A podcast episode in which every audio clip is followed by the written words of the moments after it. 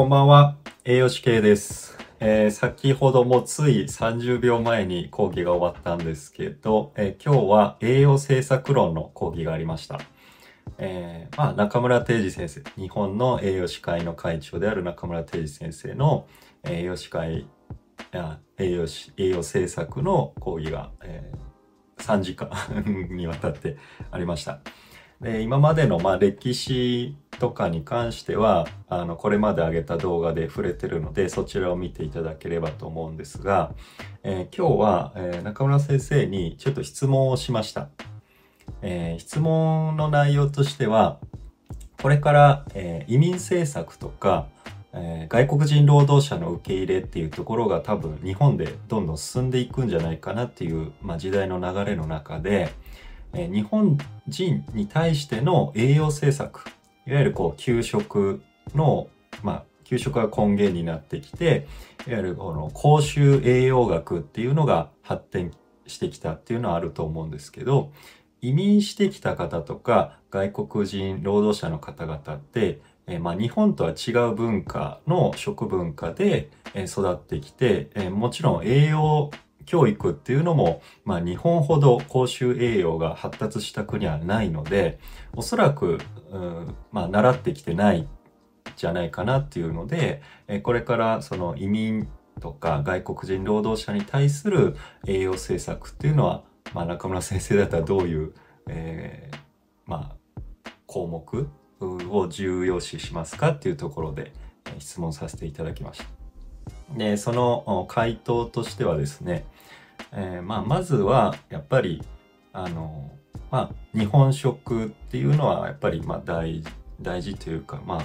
あ、世界に誇っていいっていうのは、まあ、まず一つ。まあ、その理由としては、えーもともと、えー戦後、えーアメリカの欧米化の食事が、まあ、小麦やらお肉っていうのが大量に輸入されてきて、えー当時はやっぱりパンとかステーキとかっていうのがバーッと揚げ物もそうですけど流行っていったけど結局のところ最近になって、えー完全に食事が欧米化したっていうわけではない。例えば、えー欧米の食事はあるけれどもやっぱり日本テイストに仕上がっている。まあ中華中華料理も一緒で、えーまあそれも全部日本テイストに、え仕上がってるわけですよね。えー本場の中華料理とか本場のアメリカ料理とか食べられてきた方だとわかると思うんですけどやっぱり日本人に合う味付けとか日本人に合う、えーまあ糖質タンパク質脂質のバランスで結局は、えー統一されてきているっていうところでやっぱり日本の、まあ、科学と食文化の、えーまあ、外国の食文化との融合の技術っていうのは、え世界に誇るべきで、えそういうところはやっぱり、えまあ、根底にありながら、えー他の国の、え食文化っていうのも、うん尊重していかないといけないっていうところで、えまあ、回答をいただきました。というところで、えーまあ なんかまあその質問をした時、まあ、いい質いい質問だねっていうことで、えーおっしゃっていただいたんですけどやっぱりあのー